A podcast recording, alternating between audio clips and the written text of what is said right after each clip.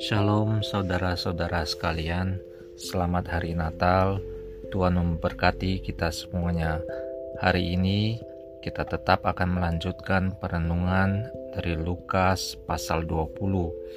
Kita berdoa terlebih dahulu.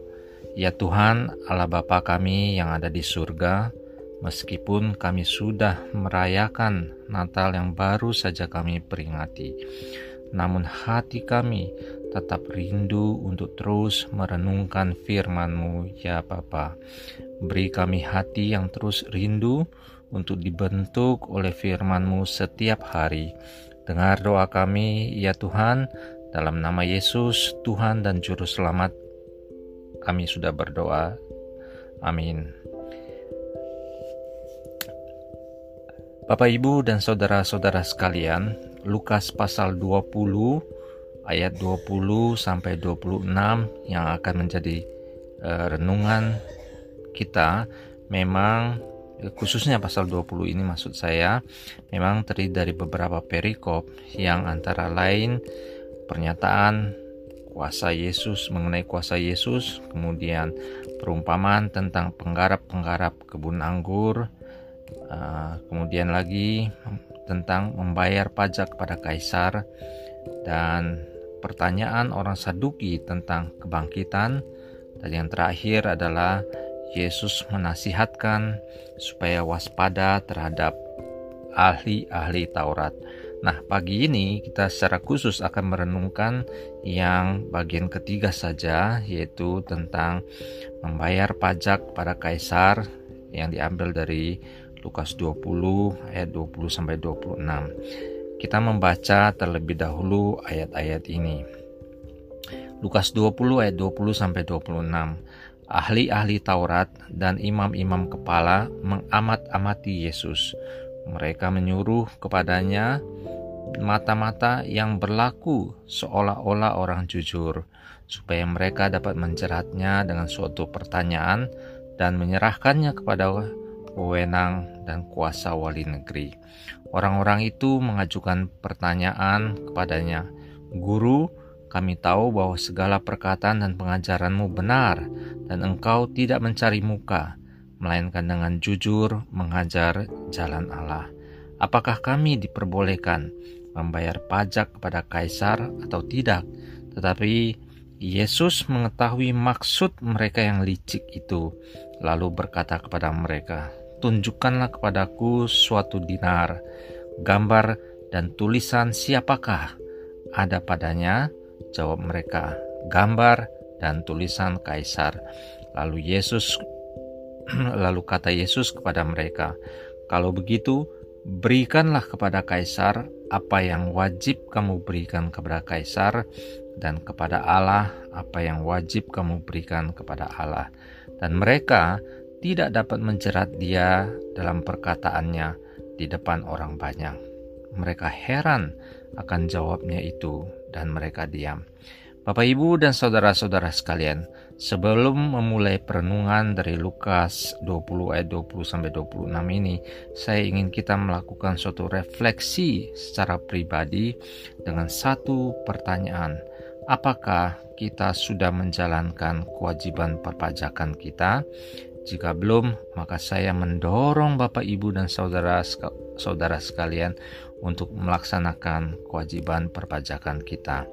Bapak, Ibu, dan saudara-saudara sekalian, dalam perikop ini kita dapat melihat dan mengamati, mencermati bahwa Yesus sebetulnya sudah diintai dan diamat-amati oleh para ahli Taurat, bahkan imam-imam yang ada, yang memang sedang mencari kesalahan Yesus agar Yesus bisa ditangkap dan diserahkan kepada wali negeri untuk kemudian diadili dan dihukum.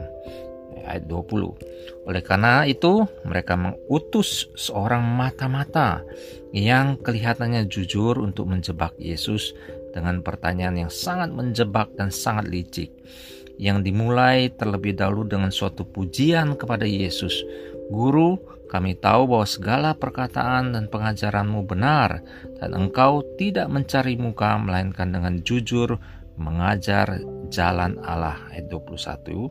Tetapi kemudian diajukanlah suatu pertanyaan yang licik dan sangat menjebak tersebut, yaitu apakah kami diperbolehkan membayar pajak kepada kaisar atau tidak? Di ayat 22. Bapak Ibu dan saudara-saudara sekalian, tentu saja Yesus mengetahui, yang adalah Tuhan mengetahui dan memahami betul situasi yang ada dan apa yang menjadi maksud di balik pertanyaan yang menjebak dan licik tersebut. Yesus tahu bahwa jawabannya tentu bukan hanya boleh atau tidak. Dia juga tahu bahwa terlepas dari jeratan pertanyaan itu, ada hal yang sangat mendasar yang melatar belakangi daripada pertanyaan tersebut. Bapak Ibu dan saudara-saudara sekalian, ahli-ahli Taurat dan imam-imam kepala percaya bahwa Allah adalah Raja mereka. Tanah air yang mereka diami adalah karunia Allah dan miliknya. Kalaupun harus membayar, maka Allah lah yang berhak menerima, bukan penjajah. Itulah yang mereka lakukan melalui persembahan persepuluhan. Kalau begitu, sebetulnya apa yang menjadi masalahnya? Mengapa mereka berusaha untuk mengajukan pertanyaan agar Yesus bisa ditangkap dan diadili? Bapak, Ibu, dan saudara-saudara sekalian, persoalannya adalah mereka berada dalam penjajahan Romawi yang menarik pajak dari warga setempat. Jadi, karena yang menjadi penguasa adalah bangsa Romawi, maka raja orang Romawi lah yang berhak memungut pajak daripada masyarakat jajahannya. Pertanyaan itu juga sebetulnya merupakan pertanyaan umat Kristen mula-mula. Bolehkah membayar pajak kepada penguasa kafir? Padahal Allah itu esa. Bukankah dengan membayar pajak, maka secara tidak langsung berarti bahwa mereka mendukung agama kafir, itu bangsa Romawi. Nah, saudara-saudara sekalian dan Bapak Ibu, kisah ini tidak hanya bicara soal pajak. Yesus berusaha menguraikan dan berhasil menguraikan persoalan ini dengan sangat cerdik dan sangat baik. Dia meminta mereka menunjukkan mata uang yang digunakan untuk membayar pajak. Setelah itu Yesus bertanya, gambar dan tulisan siapakah ada padanya? Ayat 24. Pertanyaan itu bermaksud untuk menjernihkan semua permasalahan dan persoalan yang mereka hadapi. Mata uang sebagai alat pembayar pajak memperlihatkan pengakuan wewenang kaisar secara tidak langsung. Mereka terpaksa mengakui kewibawaan kaisar dalam hidup sehari-hari mereka, karena mereka adalah jajahan. Pada titik itulah Yesus berkata, berikanlah kepada kaisar apa yang wajib kamu berikan kepada kaisar, dan kepada Allah apa yang wajib kamu berikan kepada Allah. Hal inilah yang pada akhirnya membungkam para ahli Taurat dan imam-imam kepala yang ingin menjebak Yesus. Pertanyaan Yesus juga dicatat oleh Lukas dengan sangat gamblang, yang memperlihatkan bahwa keberadaan kaisar sejatinya memang lebih rendah daripada Allah. Bukankah Allah yang menciptakan kaisar dan bukan sebaliknya? Artinya, jika pemerintah menyimpang, maka umat Allah wajib mengkritiknya.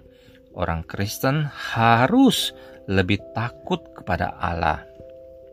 Bapak, Ibu, dan saudara-saudara sekalian, pertanyaan mendasar pada akhir perenungan kita melalui pembacaan Lukas 20:20-26 ini, saya ingin mengulang kembali pertanyaan di awal perenungan tadi, yaitu sudahkah Bapak, Ibu, dan saudara-saudara sekalian melakukan kewajiban perpajakan Bapak, Ibu, dan saudara-saudara sekalian, dan melaporkannya juga?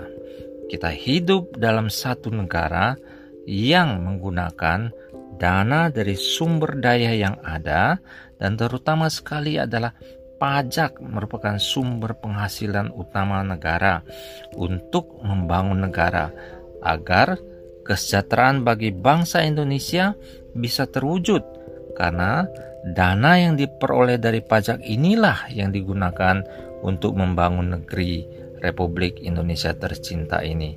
Oleh karena itu, ketaatan membayar pajak dan melaporkannya adalah sangat penting.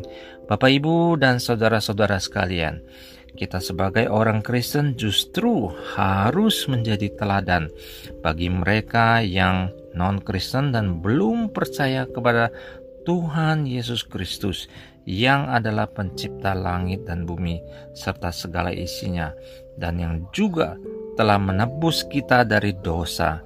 Maka kita harus menjadi warga negara yang baik dengan menjalankan kewajiban kita kepada negara, yang juga adalah perwakilan Allah di dunia ini, yaitu dengan taat membayar pajak dan melaporkannya. Amin.